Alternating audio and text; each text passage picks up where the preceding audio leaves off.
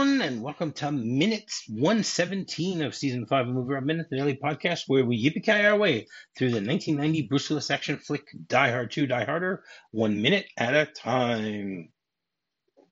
I'm Rob, and joining me on this special Sunday edition episode is Sean German of the Next Scene podcast. Welcome back to the show, Sean.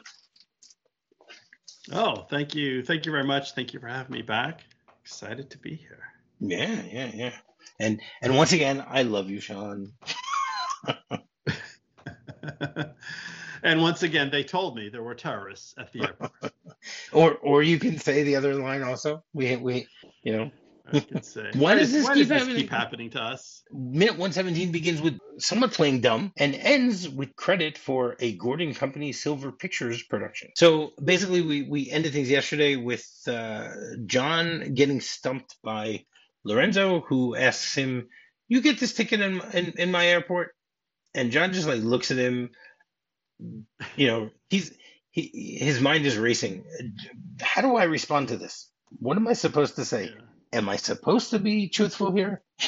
Well, and why do I care about a parking ticket at this point? Like, get you know, look around you. There's you know, sirens, police, fire, firemen, you know, fire trucks, ambulance. There's so much going on, and you're worried about a parking ticket at this point in time. No, he's worried about how he's going to tell his wife that his car got that her Yeah. that her mother's car got towed. yeah, I think that's more of the issue. Got- Yeah, I, I don't think the issue is is you know a big deal. I have to pay a parking ticket. It's that I now have to actually tell my wife that we don't have a car. Yeah. You know, in the middle of the night, he's now going to have to call his father-in-law to come pick him up, or send him a Right. cab. Yeah. There was no uh, there was no Uber at this time. So uh, That's yeah. right. That's right. So basically, you know, we see John's mind racing, trying to figure out how he's going to respond to this. And then the shot goes back to to Lorenzo. And, you know, just to go back to what we were talking about yesterday with the people in the background behind Lorenzo, you know, the they're they're a little blurry now. Yeah, I guess the proposal is over. And uh it, it actually looks like he still has his jacket on. So maybe that's a continuity error. Yeah. We saw him taking off his jacket and now he has a jacket. He yeah he did not give his jacket to uh, to the woman that was sitting there whose foot he was examining previously. That's right. Yeah, That's right. I guess maybe she said no. Then he probably wouldn't have he wouldn't have stayed there. Uh, she didn't say no. She said, but they told me there were terrorists in the airport. yeah, they told me there were terrorists at the airport. And then Lorenzo uh, looks at him and goes, "Ah, what the hell? It's Christmas!" And he he rips it up and just like throws throws throws it through the air for Marvin to clean up later. You know, do do you think he's allowed to do this? Is he allowed to to just rip up a parking ticket? Um, well, I'm thinking like, is he allowed to? Like, can he? I don't know. I hope so. Or maybe just he's thinking with you know all the terrorists at the airport, like it'll get lost in the shuffle. Because I'm thinking, so I'm thinking at, at so so at this time, uh, you know everything's on paper, so it's not like he's he probably didn't call it in or it's not registered in some system. So the only record of the ticket is the physical ticket him you know itself either you know the paper copy that you put on the windshield of the car or i assume that there's another copy that the uh, the police have a hold on. But so that that paper is the only record of the ticket. But i wonder if they do they track that? So when they go in and they uh, you know do an accounting of all the tickets that uh, that this you know that uh, you know nypd blue here has written and they notice like one serial number is off i assume they're numbered sequentially um, you know, they notice like, oh, hey, why is this one ticket missing? Will he have to explain um, what happened? But I guess you know, I would it. think they have, you know, you have some, um, uh, you know, some wiggle room. You know, they're they're allowed to give warnings or, or you know, rip up a ticket like this. Yeah, I, I think it's okay. Okay, again, I, I don't no know. idea. I don't. I don't know what the, the legal ramifications are in in uh, Washington D.C. about this. I mean, I a little over it was probably like 23 years ago. I was a police officer here in Israel for for for a few months. It was a, just for six months before I before I had enough of it. But But one of the things that they told us is is that you have discretion about giving a ticket up until you start writing it. Once you start writing it, you have to give it. Again, that that's the, what the law is here, you know, for the police because it goes according to the fact that they, you know, they keep an account of how many tickets are being given, but they also, you know, uh, you know, they they they they want to have quotas, so they want to know, you know, you can't just skip a number and stuff like that. So, so to me, it's very Right, strange. Yeah. To me, it's strange for him to be able to to rip it up and just uh, throw it in the air like that. You know, and he's also littering. I mean, we talked much earlier in the movie about the the fine for littering in Washington D.C. and New York, uh, which I think now he can be fined for this also for what he's doing. He's, just a scofflaw at this point. He's That's right. crossed over to the other side. He's no longer on the, the side of law and order. That's right. That's right. Because you know he's NYPD Blue. Yeah. You know, Law and Order and NYPD Blue just don't work together.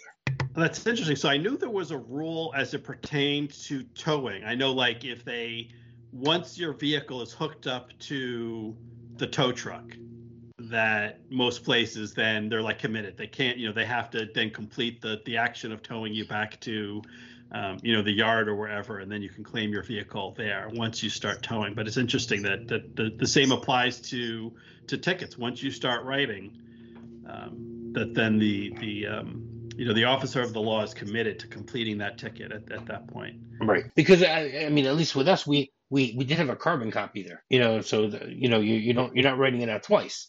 So there is a record. You need to have you know the the you know the the, the white version and the, the the yellow version and the pink version. You know you know in, in triplicate or whatever it is. So yeah, it's just it, it's just strange to me to to see him doing this again. Maybe he maybe being the police chief there, he does have that discretion. Maybe you know if you bribe the police chief enough, you can get him to you know, to rip up tickets or just, uh, you know, if you save the day. It's ex- extenuating circumstances, Correct. I think. Uh, Correct. And, I mean- leeway in, in these kind of uh, situations. Right. And the, the truth is, this is the first time that I've noticed that, that Lorenzo has a wedding ring. You know, I never never thought about it beforehand about is there a Mrs. Lorenzo somewhere, but apparently there is. And he doesn't need to call her and say, "Honey, I'm going to be late because there someone told me there are terrorists at the airport." You know, because they told me they're terrorists at the airport. That's right. I don't know. John smiles at the the chuckle that that we get from Lorenzo. He's he's finally happy. You know, I I I think that they wanted to end the movie, you know, showing that Lorenzo's not really such a bad guy. But now tell me something. He just ripped up the ticket. But does that help John get his car back because his car is in the impound? no, that does not help John at all. That's right. John will go to the impound and say, "I need my car." They'll say, "Okay, did you pay your ticket?" Um, no, Lorenzo ripped it up and threw it threw it all over the runway. Oh well, if that's the case, all right. this, Here's your This here may have actually made things hard. Yeah, they made well they may- made things harder for him because yeah they'll ask him oh you know um, you know there, there's towing fees and impound fees but you also have to prove that you paid the original ticket which now he can't pay because there's no record of it. That's So right. how does he get his car back? How, well, how does you know how does he get his in-laws' car back? Even worse. That's right. Maybe maybe this is all part of Lorenzo's plan. Lorenzo wants him to think that he's a nice guy, but Lorenzo actually has this plan to screw John over even more. Because now you're not going to get that car back so quickly. You thought you were going to go back and pick up the car tomorrow. Now you're going to have to wait at least a week. Uh, he's very very devious that Lorenzo. That's keep right. an eye on that one. That is correct. Holly is still looking on, completely confused, not knowing what's going on at all. So, you know, uh, I guess John John's gonna have a lot of explaining to do when he gets when they, when when they get back to to his in-laws' house. You know, not only to tell the in-laws about everything that just happened, uh, and why you know why we've left the kids by you for a few hours without being in touch. So, you know, yep, not not something. I mean, I guess John.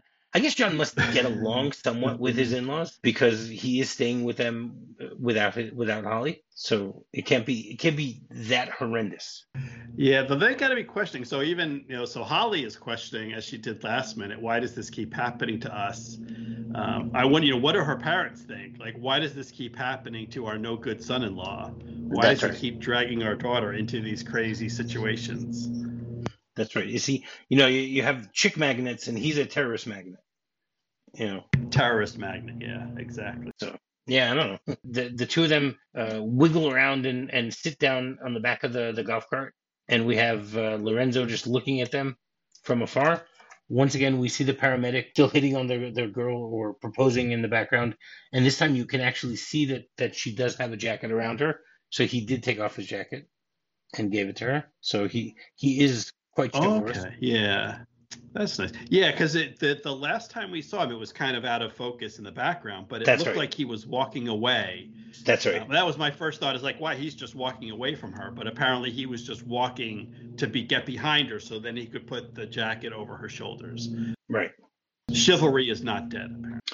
Uh, chivalry is not dead in Washington D.C. in Dulles Airport. How's that? and so then the, we we we get a, a crane shot here, which shows the you know the golf cart start uh, moving moving on, and John and Holly are in the back. Holly puts her shoulder puts her head on John's shoulder, and then we we see all of these uh, other people you know just uh, standing around.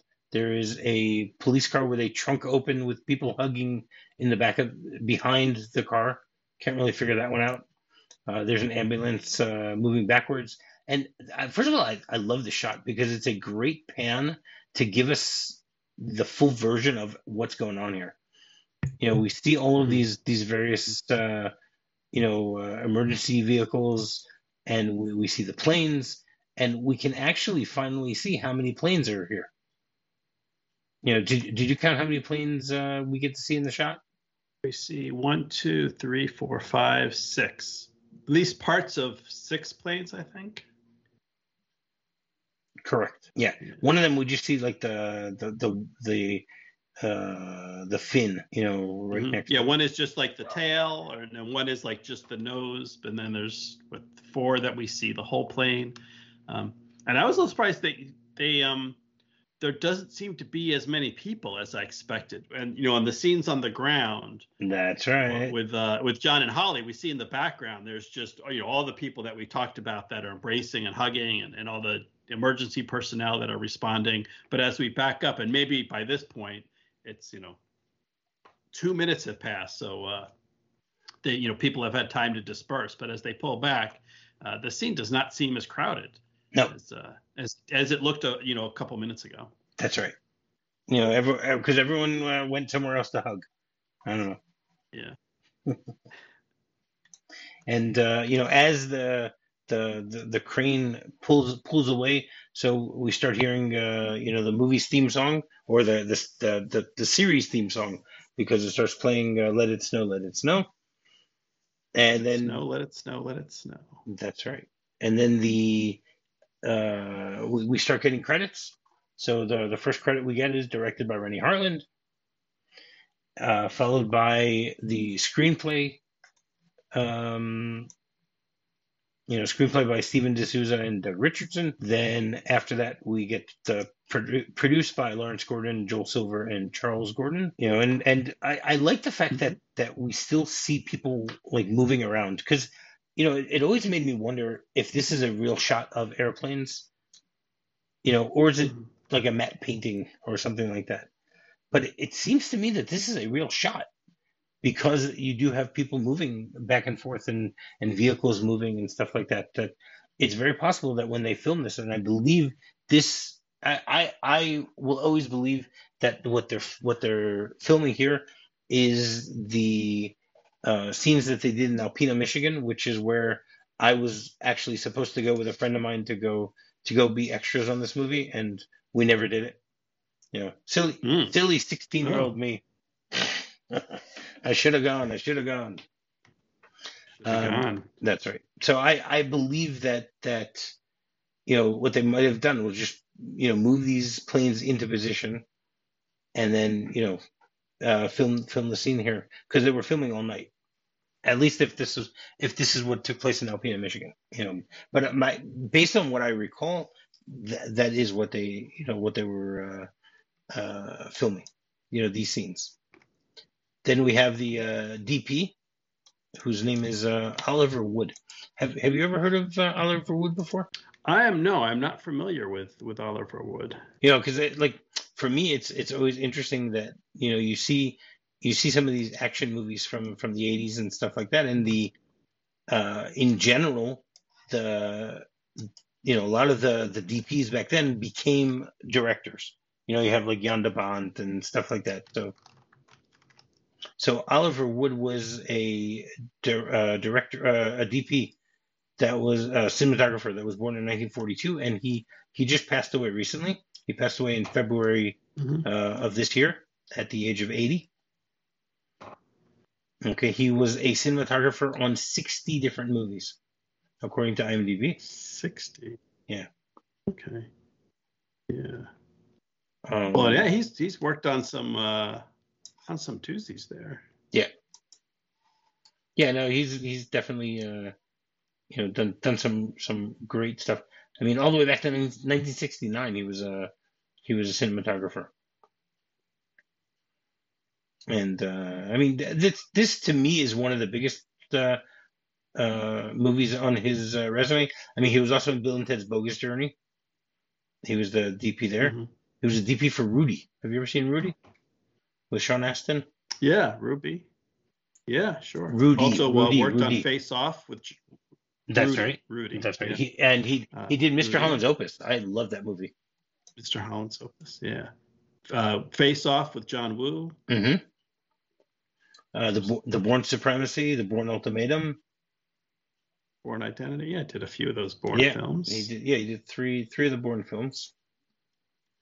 So, yeah, he yeah did a stretch. Uh, did some Will Ferrell films also. Talladega Nights, Step Brothers, the other guys. Yeah. Uh, worked did some Anchorman too, so did some comedy as well. Some action, some comedy. Yeah, he got around. Yeah, I'm, I'm actually surprised that we that, that I've never heard of him beforehand. Yeah. Just probably all these people, you know, just quietly working behind the scenes. Uh, his, Yeah. his final credit was Morbius, Right. 2022. So he was he was Morbin right Yeah. to the end. That's right. And he he was a um he was supposed to be the, the cinematographer on Cutthroat Island, which was a Renny Harlin movie, uh, pirate movie with Renny Harlin's wife at the time, Geena Davis. Uh, but while they were filming, Mhm. he actually fell off a crane into a water tank and broke his leg, and needed to be Oh, replaced. ouch. Yeah. Yeah, So you know, that'll do it. uh, yeah, I would think so. You don't you don't really want that happening. No, no. Um, then then we have the production designer John uh, Vallone or Vallone, I don't know how you. And as his credit fades uh, fades out, the the background also fades out. You know, we get now a black background instead of seeing all the planes. Uh, then we have the supervising editor Stuart Baird, and then you know then then you know they're they're done with the main uh, you know uh, technical credits, and then you have you know a Renny Harlin film, and then it says uh, a Gordon Company Silver Pictures production, and that that's pretty much how this minute ends. You know, tomorrow we'll continue with the credit with with more credits with stuff like that, but uh, you know I, I like the way that they do this. That uh, you know because this movie has the only opening credit in this movie is just the the words "Die Hard 2, Die Harder." That's it. Nothing beyond that. Hmm Yeah, So some of these credits are credits that you normally would see at the beginning of a movie. So they're sort of like doubling up. Yep. by the way that they do them. yeah, but yeah, particularly like dir- directed, director and screenplay. That kind of stuff usually is up front. Mm-hmm. Correct. Yeah. Correct. So do you have anything else for this minute before we get into the script? Uh, no, yeah, no, nothing else for the minute. Right. Unfortunately, there was no credit for the uh, paramedic uh, being chivalrous. Uh, you know, we're, we're not gonna we're not gonna see him. So the, the the script we have the last three lines of, of the, the script where it says McClane and Holly get into the cart. Marvin drives them away, light blinking, and we pull back until McClane and Holly are just part of the crowd. The end. So again, I, I find it very interesting that the whole Lorenzo thing is missing here. You know, as I mentioned yesterday, it's something that that that made sense to put into the movie, which is obviously probably the reason why they put it in. But you'd think that it would have been some somehow incorporated into the script that they would have thought, you know, because it's it's it's an elaborate scene to have to deal with. You know, with with John John and Holly, you know, with all the blood and guts on them and stuff like that. And you got, you know, Marvin getting ready to drive off on the golf cart, and you got uh, this guy proposing in the background, and you got, you know, Lorenzo uh, ripping up tickets, whether he's allowed to or not. So, there, I mean, there's a lot of stuff going on at the same time. And if this was all something that they decided, you know, on the spot to do, that that's pretty impressive. Mm-hmm. So, yeah. Yeah. Um, yeah. So, again, today is Sunday. So, uh, normally we don't have episodes on Sunday. So, we don't have a Sunday segment. But because uh, Sean is, won't be with us uh, on Wednesday, so we're gonna actually do today. We're gonna do a Wednesday segment, which is off the beaten track uh, aviation edition. So basically, the the idea behind this segment is that my guest will give some sort of uh, story, anecdote, adventure, misadventure, something that's happened to them over the course of their life that is somehow related to uh, aviation. Uh, could be any type of you know flying. It could be something that's related to an airport, airplane, uh, uh, space shuttle. I don't know. Uh, so, Sean, what, what, what type of uh, story do you have with us about you going to the moon? Yeah, so I have a um, yeah, an airplane related. I don't know if it counts as a story. It's, it's a series of words that I'll speak and, and you will hear. So, uh, yeah. So, and, and one of the sort of um, I guess tropes or cliches, one of the things that people joke about when they uh, talk about flying is that the reclining seats. Um, and I guess it depends on which which end of the, the seat either um, you know, certainly if it's the seat in front of you that's reclining, then uh, then it goes all the way down, and you know you feel like a dentist where you can like look in the person's mouth because their head is in your lap. But um, if it's if it's your seat that's reclining, um, usually it's it's not far enough, and it doesn't seem to really move much. And I know um, I've always kind of wondered because I never felt like the the seats really recline much, and does it you know did it make a difference? Is it worth uh, reclining at all? Is it just one of those things that's like a you know an illusion of of some kind of choice?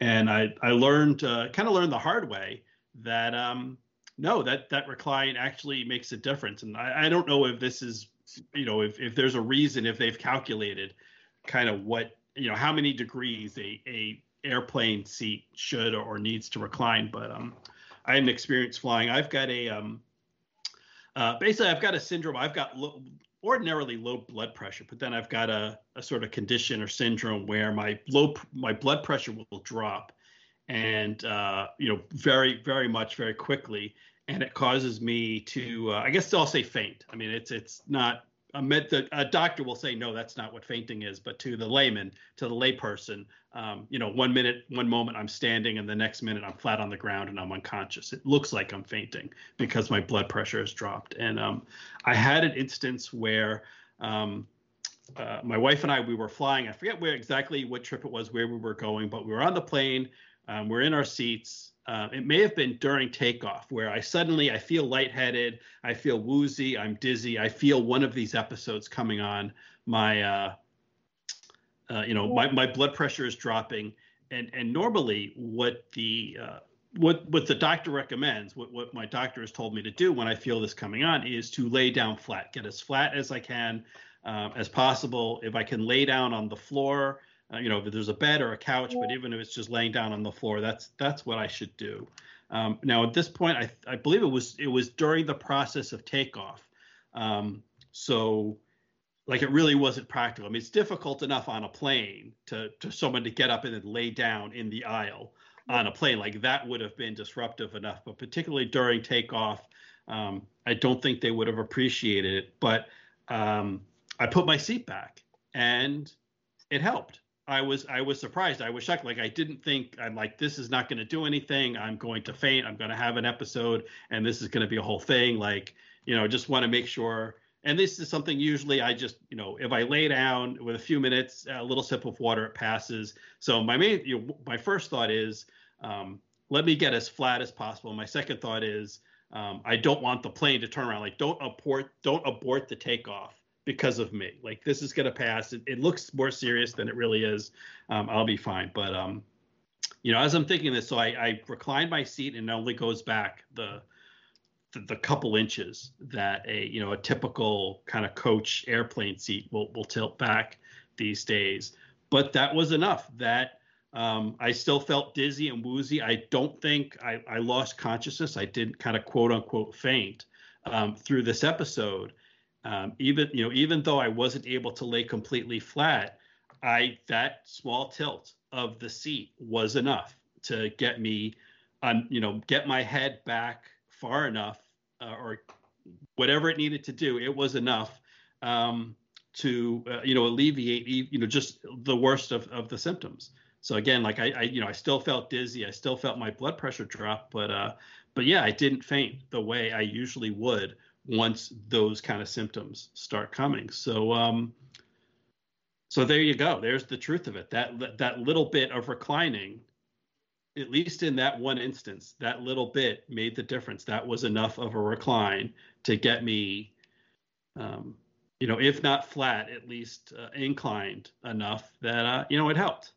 So um, there you go. That's that's my that's my uh, my flying story, my my airline story. That's great. You've proved that that it works. So yeah. So the next time you're flying, if you're you know skeptical, you know why does this you know the seat's only going to recline this small little bit? Why have it at all? Or the person in front of you is reclining and you're upset with them, and you know maybe it's uh you know maybe they're starting to feel faint and they need to go flat and they're trying to get as flat as they can and um, you know they, they they regret the inconvenience but uh, it's for a better cause because certainly if if they faint or if they have some kind of full on episode of whatever they're suffering and then the plane has to turn around that's going to inconvenience you a lot more than um, than a slightly reclined seat. Wow. That's my message. Okay. That is a great message. Thank thank you very much okay. Oh you're welcome.